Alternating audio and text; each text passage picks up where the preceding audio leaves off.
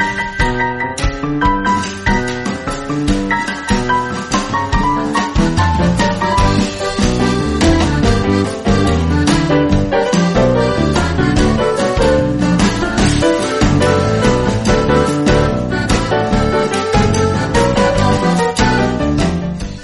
Hello and welcome to episode 34 of Ribbon of Dreams, a podcast where we interrogate films previously described by other travellers as masterpieces. I am joined as ever by the road rugged Roger. Let's see who'll win a prize for keeping their cool.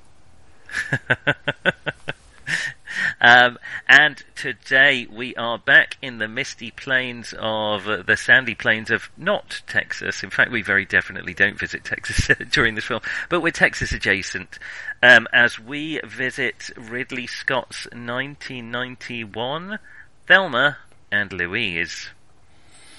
Mm. Uh, spoilers, it's a Bechdel test passer, if nothing else. um, and, well, here we are. I had not seen Thelma and Louise. It's it's one of Nor those.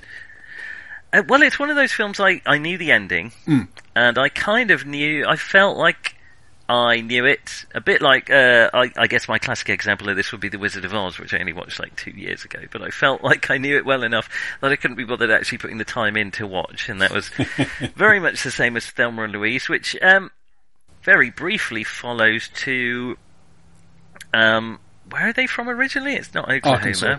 Arkansas, thank you. To Arkansas women as they, uh, well, I suppose they kind of cut a bloody swathe across, several states, but they don't really mean to.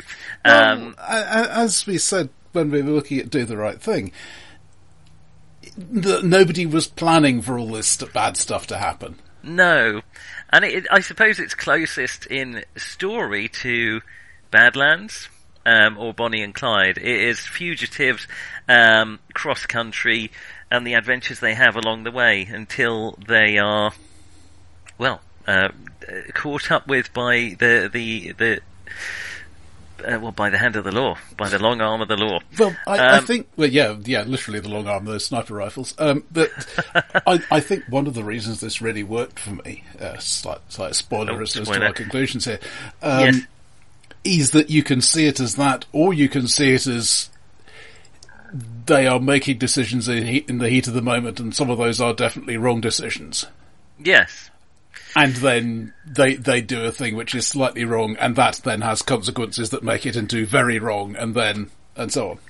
it has a snowball effect on them, but in a, it's interesting. Thelma and Louise, the the snowball effect is. It has dramatic effects on the, the characters of our protagonists in a way that uh, it didn't quite so much. I suppose it does in Badlands and Bonnie and Clyde, but here it feels like a, a positive. It makes it a positive thing for the characters. Um, and and well, the elephant in the room, if it's not evident from the title, is it's it's because our characters are women. We have two female protagonists for the first time in the history of Ribbon of Dreams. I think is that am I right in saying that? Um, and Yeah, and the so. the the film, sadly, still feels a little atypical even now Yeah. for that. Um, I mean, it's so atypical that they kind of the film has to flagpole it at the outset that our you know the name of the film is Thelma and Louise. There's no mistaking who it's about, and the very fact that that's two female names is sadly enough unusual enough to make it an interesting title. Yeah, they didn't Um, call it Detective Hal. no, no, it, it's very well. Um, uh, so we are returning to Ridley Scott, who we last visited with um, Alien. He's done a few things in between, Well, including Blade Runner. Yeah, that, that's interesting. Uh, I mean, yes, Blade Runner, huge success, of course, and Mm-hmm. in many respects a very good film. Which, as I think we mentioned before, lots of people have said lots of things about, so we thought we wouldn't add to that verbiage. Um, yes, After that, Legend, which was part of that mid 80s fantasy series, and it was, yeah, it's okay, I guess. Uh, yeah, Someone to Watch Over Me, uh, gritty Oh, cop goodness. thing, yes. and Black Rain, gritty cop thing, brackets oh, Japan. Michael Douglas. Yeah, that's um. Well, it's all, non- all of those had their moments, but it is not. You know, if, if I'd hired the guy who made Alien and Blade Runner, it is not what I would expect to have come out of it. Well, if you'd hired, would you have expected Thelma and Louise to come out of the guy who made Alien and Blade Runner? It's at least closer. I Um, suppose to me yeah. that the revelation with Ridley Scott, I mean, we'll talk about the actors later, but the revelation with Ridley Scott is this is very character driven and it's really focused on the characters, um, uh, to its, to its strength. I mean, I'm not in any way to it, but in a way that, you know, Blade Runner is very and again, I don't necessarily mean it as a bad thing, but it's really style over substance. And I mean, there's a lot of substance there, but there's a hell of a lot more style. Um, and Alien is is similar, whereas here there is style. I mean, Ridley Scott knows how to make things look pretty, uh, uh, places look pretty, people look pretty. He, he's you know he's he's a very visual director, but it's much more about this small clique of characters, more so even than Alien, I think. Yeah, I mean, we're, we're talking about the influence of the director. I think I think we shouldn't forget the scriptwriter as well. Oh, absolutely. Um, yeah. Callie Khouri, it was her first script, but she, yeah, she'd been doing other things in Hollywood for a while. Yes. Um, and yeah, this is uh, apparently originally. Um, it, it, the thing got sold to Scott's production company, and he was originally like thinking, well, yeah, okay, yeah, I will get one of these people who occasionally work for me to direct it. And, Oh, he and didn't then, think he was worthy of direction himself. or well, I mean, we don't know that.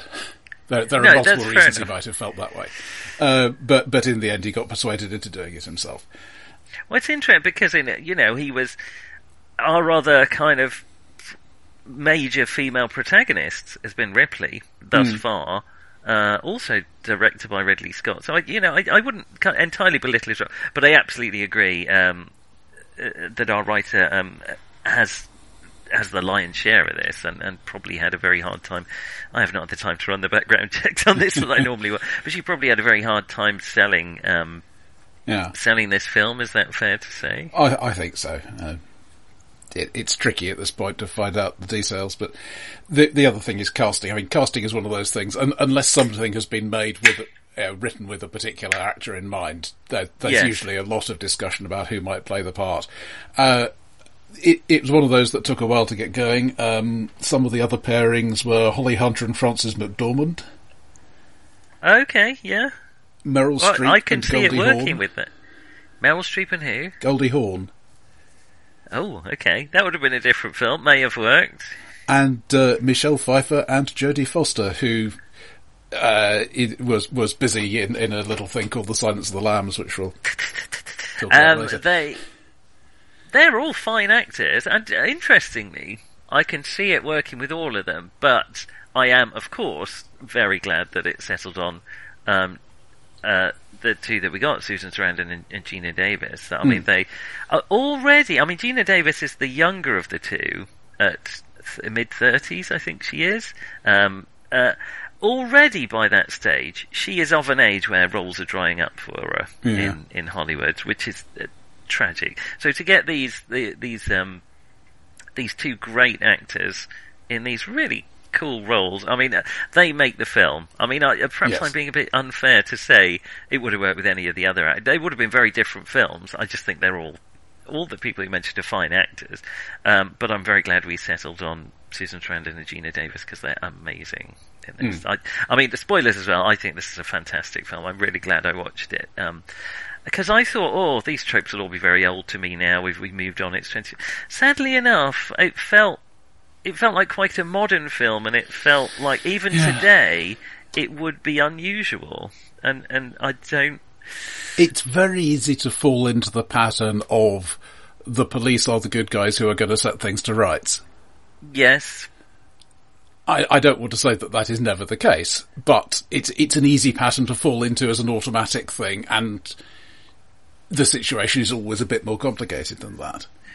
Well, one of the cries that is sadly familiar to us in the 2020s against this film was that it was all the men in it were awful bastards, which I I- and I thought that before I came into this film, I'd heard that it's like a kind of androgynistic. Um, uh, is that the right term for the opposite of misogyny? Um, uh, Misandrist. but misandrist. Thank you. Um, I I heard that it was um, a misandrist film and that all the men were awful. That is not the case in this film at all. There are some awful men in it, um, but there are some. You know, um, we have. Uh, well, we have uh, Harvey Keitel's sort of noble cop who is trying to do the best he can. He is the main good guy in this, to be He fair. is the main good. But even uh, Michael Madsen's Yeah. deeply flawed um, and um, violent uh, boyfriend, he he is actually he's got a heart of gold. He genuinely loves um, Thelma, and I I think he's an interesting character. I mean, there are some awful characters. Brad Pitt. Uh, well, this is uh, Brad Pitt's. Is it his film debut? Uh, don't think so. But he's he's very he looks very young. it. um, I, he's an awful character, but he's uh, he's he's well acted. Well, If, if Heathers taught us anything, it's that you should never uh, trust a handsome guy called JD. there we go. And if only if only they'd listened. Um, but yeah, it, I, this, I, this wasn't his very first, um, but it it was. Uh, after this, he was he was being regarded as a sex symbol, but not Yes. particularly leading man material. my gut, uh, which may not be true, is that, his real breakout role was Seven, as I recall, which showed that he had more of a range than. Um, I mean, well, uh, yeah, but also a river runs through it, which is the year after this. oh yeah, so he, yeah. he, he- that that shows he c- he could be more than a pretty boy, but maybe maybe not much more. Uh, Kalifornia, we've, we've talked about before. oh yeah, we've we've referenced it. Yeah, Uh, True Um, Romance, uh, Interview with the Vampire was probably could certainly be regarded as a breakout role, though many people didn't like him in it. But it was Oh, a I think film. he anyway. didn't like him in it, as far as I remember. he hated it. Um, but uh, it was it was an all right film. But it feels um, it feels a bit disingenuous to focus on the male cast because they all they are all um, uh, secondary characters here. Our Well, main the, the, characters. the way I see it, I mean, a, a lot of uh, contemporary critics described it as an anti-man film. I don't. I don't see that at all, but I would say it is a pro-woman film. And if you're thinking in terms of relative Yes. positions, then if that you think like that's a zero sum game, then I suppose you could. I d- uh, sadly, I mean, uh, the opening. Well, not the opening, but the the, the scene that triggers it all off. The you know the rape scene. Um, ugh, it it it feels. That doesn't feel anti-man to, to me. That just feels like that's the sort of thing that happens because we know how men work. Um, uh, it was. I, I mean, I think that was really well played by both the leads as well. You know, you can you can tell there's something in the history. That's the that's the thing I liked about the murder. You know, that triggers it all off is that um, it it wasn't quite a hot blooded murder. It wasn't quite a cold blooded murder. Um, you know, she doesn't she doesn't kill him in the act. She doesn't kill him when you know at the at the height of the emotion.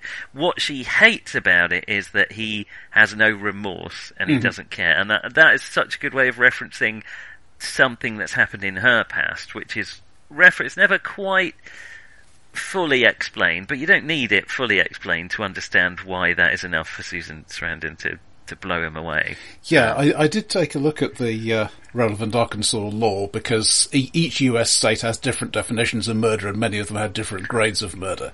And manslaughter and self-defense. and so on. Yeah. Um, and so, a- as far as I can see, bearing in mind I'm not a lawyer and I'm certainly not an Arkansas lawyer, Yes. um, it wouldn't be automatically manslaughter. It could potentially be charged as second second degree murder. right. Um, however, um, under the influence of an extreme and emotional disturbance is one of the things that explicitly downgrades that to manslaughter. Uh, oh, you- really? Is you- that? so I think you could. so you couldn't you couldn't claim self defence because, a- as they point out, he was backing off. He wasn't still coming at them. Yes. Yeah. But I think a half competent lawyer ought to be able to manage that. On the other hand, that all assumes a working justice system, which they have no reason to assume. Which, yeah, that I mean, which is why it And happened in the Louise has a reason place. not to assume. And it assumes they have, you know, more of a working knowledge of Arkansas legal apparatus. I know, I know. They, were, they weren't planning to kill anybody when they got up that morning. exactly. Um, which is why you should always plan what you're going to do if you kill someone. Mm-hmm. That I don't think that's a take-home message from Thelma and Louise. Um, but then, uh, yeah, so it, it leads to this. Um, well, it's not really a spree, is it? They're just trying to escape. Well, f- um, from there, it's okay. We can't. Well, it's specifically for a start. I mean, that Louise is the one who realizes, okay, I did it, and I have less to lose in terms of um, a life to go back to. yes, Um, I am going to run away, and it's up to you whether you want to come with me. Um, but it is the obstacles that they meet on that run that cause all the rest of the problems. I mean, if yeah, you could say could obviously. they have made it to Mexico if they went through Texas? Do you think? Well, it's it's not so much that as if they hadn't had the life savings stolen, then they would have had enough money Yeah, to get Yeah. there by whatever route, and therefore they wouldn't have had to. That you you wouldn't have had the, the robbery. And Yes. at, and at that point, you you have the murder and you have getting across state lines, which all makes it all more complicated. Um, but yeah, again, yeah, if you if you had the right arresting officers, if you had the right justice system and looked looked vaguely sympathetic, you might you might get something off that. But in none of these cases are they just going to be told, "Oh, you poor thing, go home." No, and they know that, and they. Know, I mean, Louise in particular has.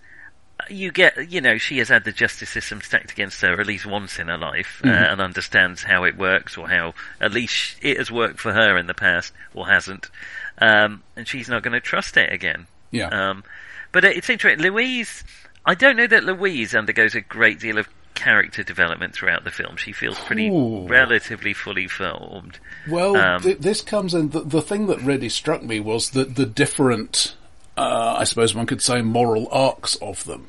Yes. Because Louise has clearly knocked about a bit. Yes. She, she is aware that good stuff happens to bad been people. knocked about a bit. Yes, yes, Um, and yeah, she she knows the score. Uh, yeah, but then she has actually killed someone, and that throws her.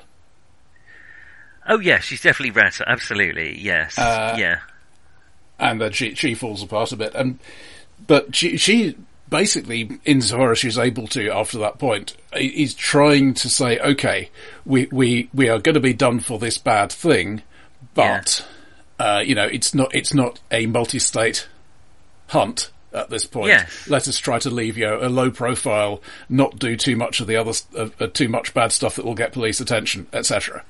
Well, yeah. So it's Louise who comes up. You know, who puts herself back together quite quickly. She comes up with a plan. It's rational. It's logical. Um, and you know, it, it probably would have worked if she hadn't had the slightly irrational fear of Texas. Um, uh, but Well, I, I don't see that even makes a huge difference, to be honest. Well, uh, no, no, fair enough. Um, uh, The I, thing is, it, it's it's Thelma who's Thelma's the interesting character. Well, they're both interesting characters, but Thelma changes more, I suppose, or has this well, blossoming. It, And- it's a much quicker change, and the, the way I see it, I mean, I, I wrote down relatively early in the film. I bet she went straight from father to husband, and she's never had a chance to live you- on her own and think the herself. You, you discover later in the film that it was even more so. character. yeah, yes, Um, And she's not few- stupid, but she's ignorant because she has always been. There has always been a man who was head of the household. It's more naive, isn't it? Yeah, uh, but yes, exactly. And she's never, even though she's smart enough to know that's not great, and she's smart enough to want for more, she's never kind of tried it before. And Well, fir- yeah. that little act of defiance where she doesn't even ask for permission. Just snowballs into this blossoming of her character. This, Yeah, um, but the other thing freedom. that I, the, the way I see this, and th- this is this may be because I've I've done a certain amount of study of uh, American evangelicals in particular. They Yes. it. They tried to take away my role playing games. Um, she has up to this point always been keeping her end of the social bargain. You know, she she has had the meal on the table, not complained about her husband being out, all the rest of it. And the moment she has stepped outside that good person box, it, it's like that um, Calvinist approach you sometimes see in Scotland, where taking the first drink is the sin, yes. and now that you are a sinful person, you might as well get good and properly drunk, because it's a sin anyway. Well, that yeah, I suppose And- that's and what I was slightly reaching for. She she she does that little act of defiance, and by then, yeah, she's almost she's almost so instantly and so massively punished for it that she just goes all in. Yeah, It's- and w- yeah. once she has stepped across that line, she she knows she is a bad person, and therefore Yeah. she doesn't have any of the same restrictions that Louise is still trying to apply to herself. So for Thelma, it is not a great stretch to rob the store because she's a bad person now. she's already now. If she's going to be a bad person, she's going to be a really good bad person. Mm-hmm. Which, yeah, she and and that's. The, and the film does a really good job of making that lovely to watch. Just and you're really rooting for her uh, in a way that I don't know. You're not necessarily rooting for Bonnie and Clyde in the same way. Hmm. Um, you, the the film really gets you on their sides. Um, Well, the, the, these are not random psychopathic murderers the way Bonnie and Clyde were, or the way our, or our, uh, um, uh, our pair in Badlands. Yeah. Uh, and yes, all right, we know perfectly well that if if they got arrested, then the justice system would screw them over. But the, the, it always holds out that hope that you know maybe they'll find a way out of it. And yeah, I, I, we, we've talked about this before, the whole tension thing. I, I found this difficult to watch because I knew, along with everybody, how it was going to Yeah. end. Well, I think And it seemed to be holding out the hope that you know, maybe it doesn't have to, but no, it's going to. Well, for some reason, that didn't. I I quite like films that sort of show you the ending first. I quite enjoy the journey of how you get there, usually. But maybe because this wasn't the way Thelma and Louise was designed, you're not supposed to know the ending when you go into it. Yeah. This worked less well for me. Um, but I, I can't really blame the film for me watching it 30 years after it was filmed. um, but the, because of that, I found it a bit less gripping and a bit less tense, I think, than I otherwise would have done. I did really want them to get away, but that was always tempered with sadness because I knew they didn't. Hmm. Um, but that's not, I can't really blame the film for that. But Yeah. yeah, the, the tension there didn't work for me in the way that it does for other films. Well, I, I did feel that the the film. I, I don't have the right critical vocabulary for this. The film knows how it's going to end, is the way it feels to me, and that there is all this building up towards Yes. this could go really badly. Um, which is oh yeah, obviously, I assume, deliberate. You know, Ridley Well, Scott a is a stable- competent director. I- well, also, it's how you expect a film like this to end in some ways because because it's this kind of genre film. You know, both the other films that we've already touched Mm-hmm. on end in that way. Uh, Badlands, perhaps it doesn't end with their death, But, it but the spree's got to end, basically. Yes, exactly. You, you know it can't go on. And, you know, crucially, I think in this kind of film, the protagonists know it can't go on. They know they're in this. And that's shot through in all of these three films that we've touched on this time. But in Thelma and Louise, um, in a way, they're more fatalistic in both Bonnie and Clyde and Badlands. In Thelma and Louise, there is this hope that the characters have that they'll make it through. Um, more probably in, in Louise than Thelma, I think. Um, uh, but it's uh, but it's uh, it's not to be. Um, uh, yeah, I. Uh, they're just they're just interesting characters, right? and they're interesting characters to spend time with, much more so than some of the other films we've watched. Um, they're they're human. They're not they're not lionized as women. Um, do you know what? They're flawed. They make bad decisions, um, but they are they're women and they're realistic women in an unrealistic situation. I think I, I feel that's how it, how the film works for me. That they are real people. They they love, you know, they they feel lust, they feel love, they make mistakes because of that. Um, they feel anger and jealousy. They just they're just human characters, and that is for some reason Hollywood finds it very hard to write women as human characters normally. I don't know why. Well, I, I think human. this becomes very obvious if you look at um, team shows, stories, films, whatever, where. Yeah, it, particularly in, in the seventies and eighties, you, you would have you know the guy who does this, the guy who does that, the woman, Be- Yeah, because that is characterization in itself. And you know what, what do you mean there are different sorts of women? Exactly. When you're talking about one dimensional and your single dimension is this woman is a female, uh, this person is a female, then yeah, I, I that's I I suppose I. I mean, ah, I, I grew up more on some ways on the the Joss Whedon style of feminism, which is it's not they're not human characters so much as the idea of e- equal equalizing the playing field is to make them more kick-ass than the man, but also And- broken. but also broken. Yeah, because they're women, they have to be broken in some way, um, and that doesn't really work for me. Um, I mean, it, don't get me wrong, I love uh, Buffy the Vampire Slayer, and it, uh, that's unfair. Joss does Joss Whedon does write much deeper characters than that, but they're not realistic. Um, and Thelma and Louise they could almost be out of a, a Stephen King novel because that's how it feels to me. Stephen King always writes stories about these these real characters in these bonkers situations, and, and that's how Thelma and Louise works for me. That they're just they're very real characters. They I, and a film works for me when a character responds to a situation in a way that I feel at least I might. Um, and and I, I feel repelled in a way when when that doesn't happen. And here, they both respond to the murder. You know, for a start, you know, the murder happens in a way that you feel, you know, at least you would understand how it happened, and they respond to it in a realistic way. Um, you know, even the interaction with Brad Pitt's character feels realistic. You- understand why it happens. You understand that she's feeling the joy and excitement of this new character. You understand what a bastard he is and, and how he takes. But he probably doesn't feel like he's doing anything personal to them, even though ultimately he kind of leads to both their deaths. um, among other things. But it, I, I think that, and I was trying to touch on this earlier with Ridley Scott. I, um, these are very human characters, and I, I think that's why the film works for me, where a lot of films don't. They just they just characters that behave in a way that humans that I understand and know and like and respect also behave, Yeah. and that's how it works.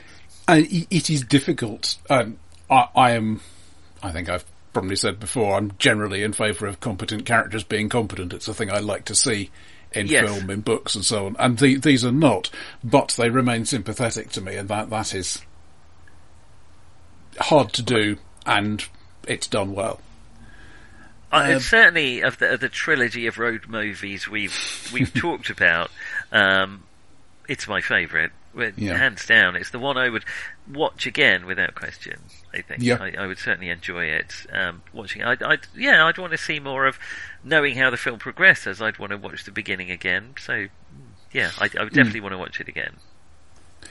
Um, f- moving into the more, more filmic territory for a Yes. moment, um, I thought there was one perfect sound cue.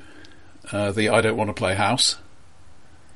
Does that suggest you feel there were a lot of not perfect sounds?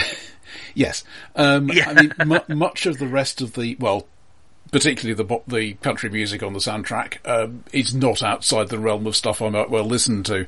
Uh, Yeah. The synthesizer stuff a bit less so, but uh, both of them to me felt quite intrusive. I Uh, if- yeah, if if I'm noticing, oh right, they're doing that song, but it's distracting me from what I want to be paying attention to. Some of it felt a bit uh, music video y, shall Hmm. we say? Which uh, is that Ridley Scott's? Um, is that that might even be his? His he was an advert guy, wasn't he? And it feels like it shows a little bit. Well, he, he did make the- the um, Apple 1984 advert. Oh God. okay.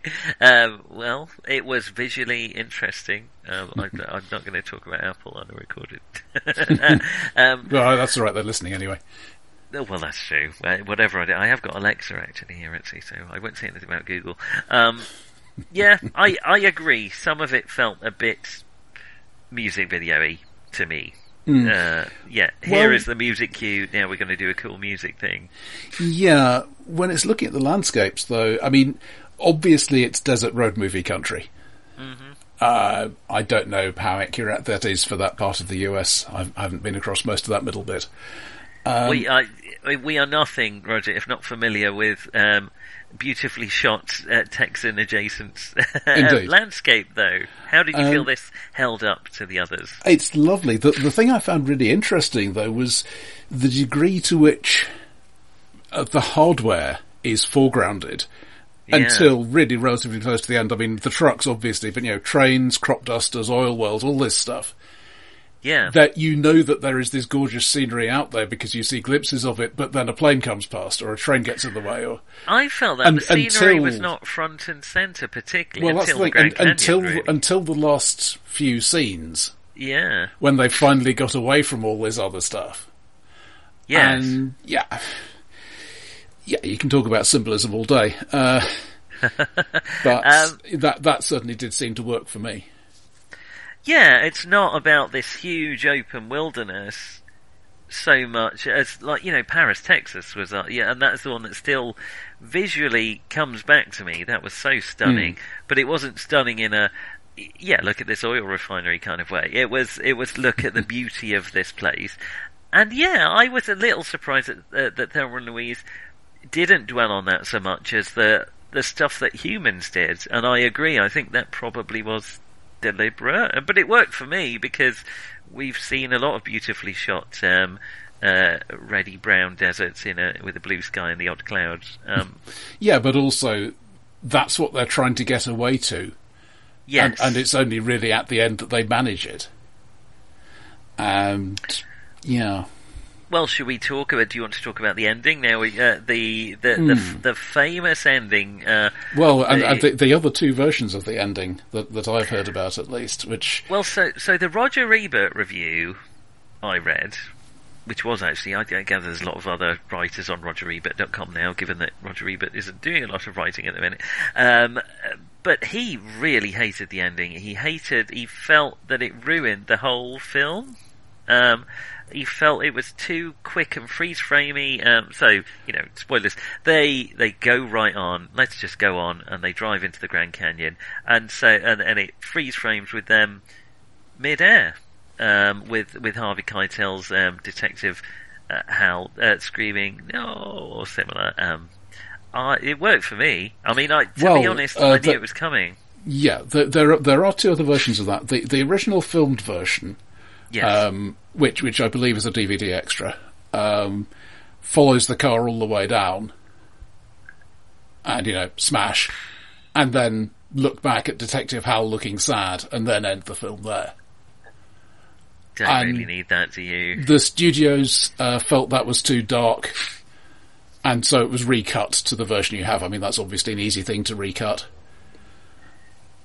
Uh, yeah, uh, well, yeah, they just, uh, yeah, they just paused it, I guess. Yeah. Um, well, The- we have a history thing- of Ridley Scott having, coming up with terrible endings and then Well- having this studio. Actually, yes, because there there is one version um, which didn't get filmed, uh, and as far as I, I can tell, this was Scott's um, choice rather than Khouri's. Uh, to have, you know, they, they they start the run up to the edge, and then Louise shoves Thelma out of the car. That is an awful ending. So Lu- so Louise goes over, and Thelma survives.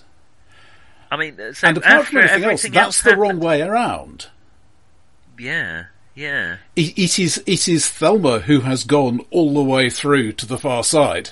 Yeah, yeah, yeah. I, I Um, yeah. that's all. I, I mean, that would be ended with Thelma being mad as fucking hell. I Mm-hmm. mean, to me, you, she would be. Um, yeah, that's a terrible ending. Uh, and that was Ridley Scott's favourite ending. Um, well, it, it was what it was what he proposed at at one point. Yeah, it's interesting that that is a sort of a. That feels a bit cinema paradiso almost. That it's a, it's a, a kind of a tone deaf ending to the whole rest of the the film, and to have the Mm. director prefer. I, I absolutely agree. Thelma is the one who doesn't need saving anymore, and, and doesn't really. She's never. She explicitly says she's never going back to that life again, and so there isn't that alternative. So to have her dumped out, dumped out at the end, yeah, that would have been, yeah, not good. Yeah, it, it, and that I mean, I I feel reasonably confident in, in talking about the arcs that the two have. Yeah. But if the director could feel that different about it, uh, I don't know. Am I wrong? Is he wrong? I don't think What I know, know? more about making film than Ridley Scott. Though to be fair, the next thing he did after this was 1492 Conquest of Paradise, and gotta say, after, after this point, there's really nothing in, in his filmography that I would consider amazing and wonderful. Uh, Surely you like the new Alien films. Let's let's not go there. Um, uh, oh, I don't even know if you call them Alien films nowadays. Um, yeah, it's interesting. Ridley Scott. Um, I, I suppose I have a thing where I say that you know if a director does three good films, they're all right by me, and I will trust them even if they do a misstep. Ridley Scott is almost an exception to that rule because he has done this He's done Blade Runner. He's done Alien. He's done um, Well, Gladiator was not terrible. Uh, Black Hawk Down was not terrible.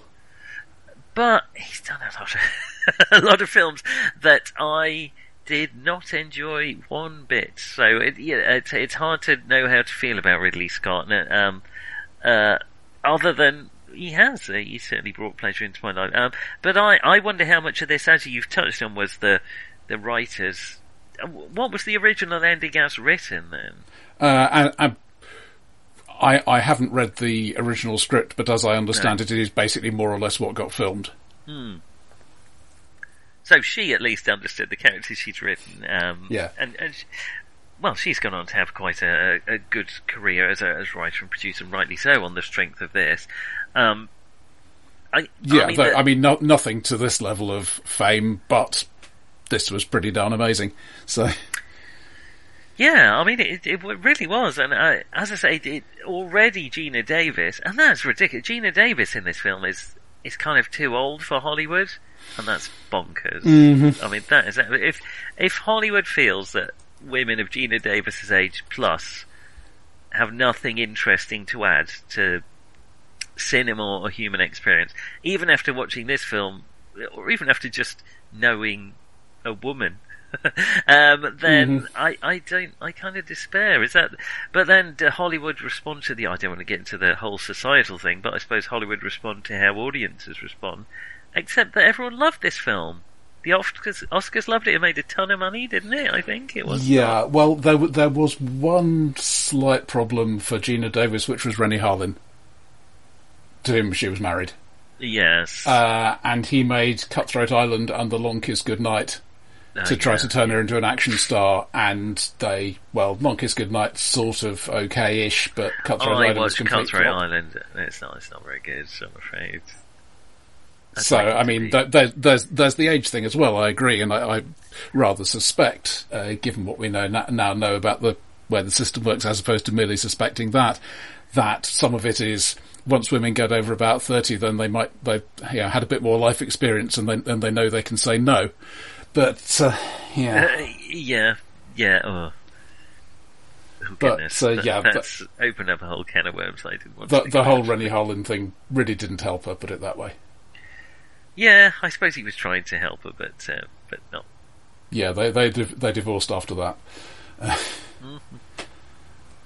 Then, yeah, she she's been doing other stuff recently, but uh, yeah, Well, so well, uh, and also a strong activist for um, uh, uh, women in well, women edu- women's education, I think, as well as anything else. Mm-hmm. Uh, so we have these two excellent leads. Um, Susan, I, were they both established actors at this point? Geena Davis, uh, I think they were. yeah. Certainly, Susan Sarandon was. Um, was it Susan Sarandon in Rocky Horror Show? It was, wasn't it?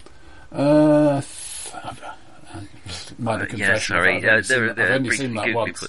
Um, Um, uh, uh, yeah, Rocky Horror Picture Show, uh, Atlantic City. Um, I guess relative. hmm, I mean, she Sarandon started started making films in this in uh, 1970, but um, Yeah. most of the stuff she is best known for, I would say, is probably after this. I think it kind oh, of. you know, The Hunger. Uh, yeah, I don't know if that was. Well, I mean, we know it because we're nerds, but like, I don't know if that, were, that, were- um, Uh, Witches of Eastwick. that was after this, surely, wasn't No, it? that's 80, that's 87. Oh, really? So, okay. yeah, I mean, she, she's certainly a so name she at this was. She was a, a sort of a bankable name, but she. Uh, yeah, I agree. She Uh, probably, Geena Davis uh, in in Beetlejuice, of course. Um, oh, God, Peter. I love Beetlejuice. Um, Probably this is. I mean, she she she she won Best Supporting Actress, actress in The Accidental Tourist in in '88. oh, really? So, she was already Oscar winner at this point. Yeah. Um, I mean, they're great. I, I can't really say too much about them. Are They really sell the performances. You, they sell their friendship. They sell.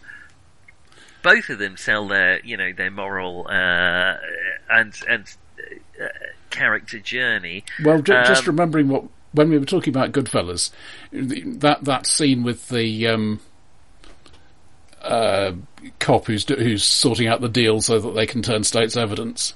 Yes. And I, I commented that he looks like a normal person, whereas the other two look like actors. Yes, yes. These two managed to look like normal people, at least in the context of the film. They did. They sell. I mean, they, yeah, they absolutely sell who they are. They sell, Which, and, you know, given how unnatural the filming environment is, is very impressive. And the things they do and go through. Um, you know, by the time they're blowing up oil tankers, um, oil trucks full of uh, uh, uh, and filling the desert with fire, you're totally on their side and you believe them. Uh, that I don't know. Maybe that trucker felt a bit on the nose, except that.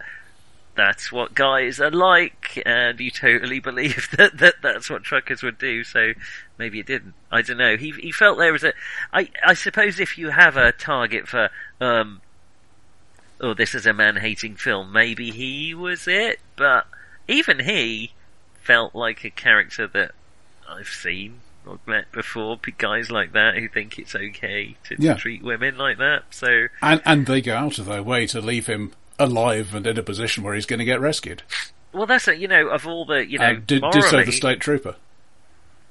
Yes, exactly. Yeah, that was a nice. Um, oh, that was a nice. I'd forgotten about that. How quickly you turned from this menacing character into this blubbing imbecile. And I expect again, it may be more uh, a more argument against uh, uh, against men, but yeah, it does have strong, interesting male characters too. Um, they're just not the protagonists, and uh, you know we're very familiar now with the um, not all men cry of "Hang on, why am I not the most important thing in the room anymore?" Um, uh, it just feels like the complaints against Thelma and Louise are, are so familiar to us now that it's so easy to, to dismiss them The, for the thing are. for me is, you know, there are an awful lot of good films about people who look like me. Ex- yes, yeah, I, I'm not threatened by the presence of some others. and frankly, Thelma and Louise did not stop a whole lot more. You know, Uh-huh. films about this sort of. So it's not like there isn't room for everyone, though you wouldn't know it by this juncture. Um, so I, it was certainly. Um, well, it, we we've waxed lyrical about it. A, aside from the soundtrack, do you have any flaws or problems with Thelma and Louise? No, I really don't think so. Um, I, I would like to mention uh, the, the the famous kiss at the end, um, in, in part because uh, Sarandon said later that not only was it improvised, but the only person she told she was going to do it was Davis, Uh, right. Yes. and to everybody else on set, it was a complete surprise. Well, it certainly didn't. Uh, you didn't feel like we were leering at it, or you know, it it it felt natural for those characters. Yeah. I, I've heard it described as queer baiting because um, cer- certainly I've, I've read a review in I can't remember the name of the thing. It was ba- basically an alternative uh, newspaper with, with a strong gay and lesbian focus. yeah. Uh, said, you know, if only that road trip had lasted a few more days, you know, we could have had proper a, a proper. Um, Uh, uh, yes, probably yeah, not yeah. just a kid. Uh, yeah, but um, I, I, I don't think that was their plan, um, it particularly didn't feel since, like since that to me. It felt like friendship rather than uh, yeah. sexual. Um, but uh, you know, I I'm certainly prepared to be wrong about that sort of thing. But, But I, it, but also, this is the person I trust at this point. Exactly. Yeah, yeah. And um, I, what it felt is that what those characters would do at that moment, and that you know, in a way, whatever that means, almost doesn't matter. It felt true to their characters, um, Mm. and that's that's the important thing. I I can't think of many flaws about this film. I I I thought it was flipping Yeah. good. Um, probably one of my favourites. Um, I, I keep maybe of of the ones I haven't seen before. I think it will may well be my favourite of, of the ones we've watched for this. Uh, yeah, de- definitely up there for me. Yes, it was a, it was a, an easy watch, um, and certainly of our, you know, we have our on weeks where we watch more, I suppose, worthy films, uh, and off weeks where we watch um, uh, more genre or films we already knew we'd probably enjoy. This was uh, of our on weeks. I think it was probably the most, yeah, probably certainly the one I like the most. Um, very good. It's very good. Um, was it a masterpiece? I think so. Not not as I mean. It, it's the same thing you get with every film that has women in significant roles. It doesn't get widely imitated. Yeah, But- that's the thing. I, I think it's a masterpiece.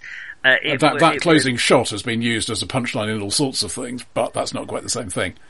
Well, that in a way that was the problem. It was it became a barrier to me watching it because I knew the ending so well, and so I suppose by that sense it was influential.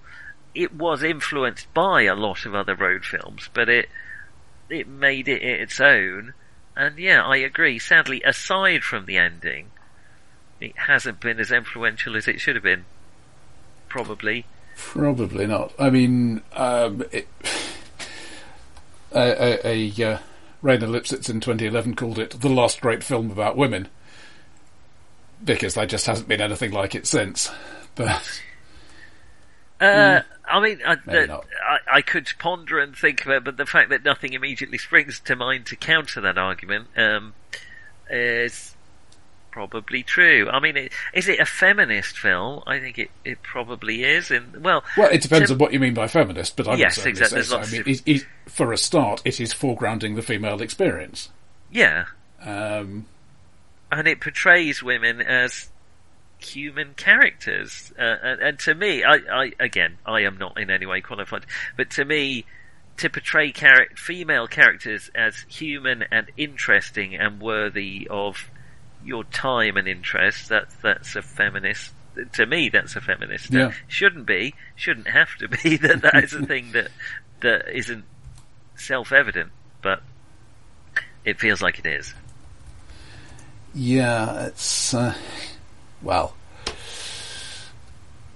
pe- people have uh, opinions about feminism. Um, yeah, um, Rebecca West in 1913 uh, wrote, "I myself have never been able to find out what feminism is. I only know that people call me a feminist whenever I express sentiments that differentiate me- me from a doormat or a prostitute." Well, it's uh, it's the antithesis of the Madonna whore thing that we. Um, uh, not that um, I don't want to reference Raging Bull again, but you, you know, Raging Bull we saw through Jake LaMotta's eyes, and I know. I, I certainly don't think Martin Scorsese sees women like that, but certainly there is there does seem to be a significant proportion of men that see women like that, and this is the very antithesis of that. They they're humans just like the other half of humanity. um, Yeah. That to me feels like a feminist victory or a feminist film, uh, which is a shame because it, it, it shouldn't be that way, but it is. But regardless of that, whether whether you know it's important that we have female role models, of interesting female characters, it's a really good film anyway. It's it's just an interesting film with with characters you want to know what happens to that, you, and and my standby, it's does it move me emotionally? Yes, it does. Even though I knew it was coming, the end moved me quite a lot, and it moved me a few times before that too. It's it's a very good film. Yeah, and, and it holds together on its own terms. Um, Yes, yeah, I'm just thoroughly impressed, really. yeah. Thank you. The, the right. interesting thing to me is is that looked at from from a very high level perspective, um, it's as conservative as a mystery story. I mean, they go out, they cause trouble, they're punished for it. That, Yeah, that, in a way. that way, outer framework is, is very much the conventional story. It, it is how that framework is used that makes it more interesting. Well, you know, that's often, you know, there's nothing new under the sun. It's not really the ideas, it's, it's the execution. And this is really well executed with the, what shouldn't be an interesting twist, but sadly is, that our protagonist is a female. But hmm. above and beyond that, that is not, that is not the only trick this film has. It, it's, it's full of warmth and compassion and humanity and, um, uh, and violence. it's good. Um, I like it. Uh, there we are. Thelma and Louise, we approve. Not that they need us, but yeah. Uh, not, not that they do, but we do anyway. So, uh, 1991 in context? Let's hear. I was a bit saddened by the 1990 uh, soft focus-a-thon, so let's let's see how we've gone. Well, the, the, this did win an Academy Award for Best Original Screenplay. okay. Uh, the right, Silence of the. Lambs got five. Uh, Yeah, film, I mean, that- director, actor, actress, and adapted screenplay. I'm not going to Silence of the Lambs. I have a lot of time for. it. It's a very good film. Yeah. It's uh, yeah, but it's, it's sprung a lot of misery on his since you could argue. um, but it's it's a good film in itself. So, uh, in terms of the box office, uh, this does not appear there. Really? I thought Thelma and Louise did very well. I suppose it did for its budget, but uh, Yeah, I, I think it was was not a hugely expensive film, so um, let's see. Uh, yeah, it, it it made forty five million, um, whereas num- the number ten film made one hundred eighty one million. Well, Uh, that that is US versus worldwide, so it's it's all a bit tricky. we always don't Yeah, yeah, directly comparable numbers. Uh, so at number ten, Hot Shots, which yeah, I mean it, it's the Top Gun parody that should have happened um, several years earlier. It's just uh, to me, it's just not as funny as Airplane. So I, it's, it's Yeah, it's, it, always- it, it has some moments, but yeah, yeah, a little strained. Uh, to me, I, Try- li- I like it well hard. enough. Yeah, yeah. Uh, so number nine, uh, Cape Fear, uh, the Scorsese remake of the 1962 film. It's not as Uh, good as the 1960 film. Yeah, De Niro, Nick Nolte. Yeah, it's right. It's very yeah. These are already quite different films to the 90s. Uh, the 1990, I feel. Mm. Uh, number eight, uh, probably my one of my favourites out of this lot, The Addams Family. Oh wow, we're really starting to feel. Oh my god, that makes me feel old because I now I'm thinking, oh, that was a modern film. that's very recent. Okay, yeah, that's a good yeah, film. and that, I'm I'm not generally a big fan of adaptations and conversions into new formats and so on. Um, but I think that that was one that worked really well, uh, in, Yes. in large part because of the stars. Uh, I completely agree. Uh, at number seven, uh, The Naked Gun, two and a half, The Smell of Fear. The smell of it. Oh, well, I've got a lot of time for the Naked Gun films, which I do feel are as funny as Airplane. Uh, except maybe 33 and a third, which is just slightly less funny. But this is very good. I just, Not the, not the a huge visual- fan, but yeah. Oh, the visual gag of uh, the, the the the final diffusion of the nuclear bomb by him tripping over the tripping over the cable and unplugging it. Just, oh dear, sorry, you've got me laughing. Um, there Yeah, we go. Good. Like. Uh, so number six, uh, JFK. Ooh, Oliver Stone again with a uh, I don't know, not not necessarily historically accurate conspiracy-a-thon, but uh, I loved it at the time. It's only after looking into it since that I've realised how much was perhaps committed to celluloid with a conviction that was ill-deserved given the given the shakiness of the ground it stood on. Yeah. But very Uh, good to watch. Number five, The Silence of the Lambs. I think it has problems. I think it does Yeah. all right, even so. I like it. Oh, but it's got Jodie Foster in, it, so Yeah. good. Uh, at number four, Hook. Ooh, I've never actually seen Hook, uh, largely because I've been told probably my life would be better if I didn't. Yeah, I, I, you know, in my head, I thought that was a Spielberg flop. Maybe by Spielberg standards, that is a flop. I think it got widely panned. I mean, we, we've talked about Spielberg repeatedly because of the number of films that have been either looked at by us or a- adjacent to. And Yeah. I think at this point, I, I certainly remember at the time people saying, oh, here goes Spielberg doing the same Spielberg thing again. Yeah, yeah. It where, did feel where, yeah. where is the inspiration? I mean, he's got Jurassic Park in his future. Don't worry, Stephen. You'll be all right. um, but yeah, I agree. Maybe there was a bit of tiredness of. There was something about it that didn't quite, yeah, match his magic or something. But sounds like it made a ton of money, so it was all right. Yeah. Uh, number three, the uh, Disney animated Beauty and the Beast, about which I have many, many rude things to say. Well, it's hard for me to be objective about it because I have small children and consequently have watched it 348,000 times. Yeah, but I mean, you you know the fairy story, right? Yes, yes. And the the, the entire point of the fairy story is handsome is as handsome does, Roger, you, you've and seen the, the beast films, behaves badly. I, I'm not. I'm not here to defend a Disney film. Uh, I, I agree, but if you've watched any Disney film based on fairy stories, you would then. I don't know. It'll make you sad.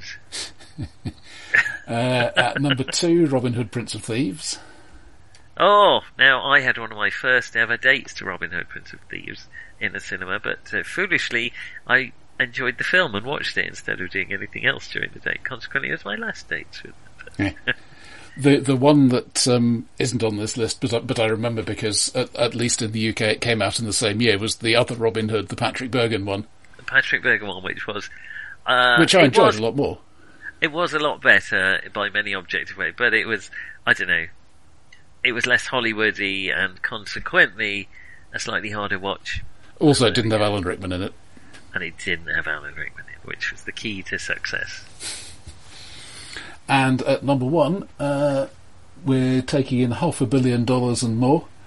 Uh, Terminator 2 Judgment Day. Well, interesting you should say that because we may well talk about that um, in another episode coming up. Um, well, in that case, so I will say nothing more about it now. Except yeah, let, let, let, us leave that till uh, another occasion. Yes. Well, there we are. Farewell then, 1991. And Roger, I, I think we should just go right on.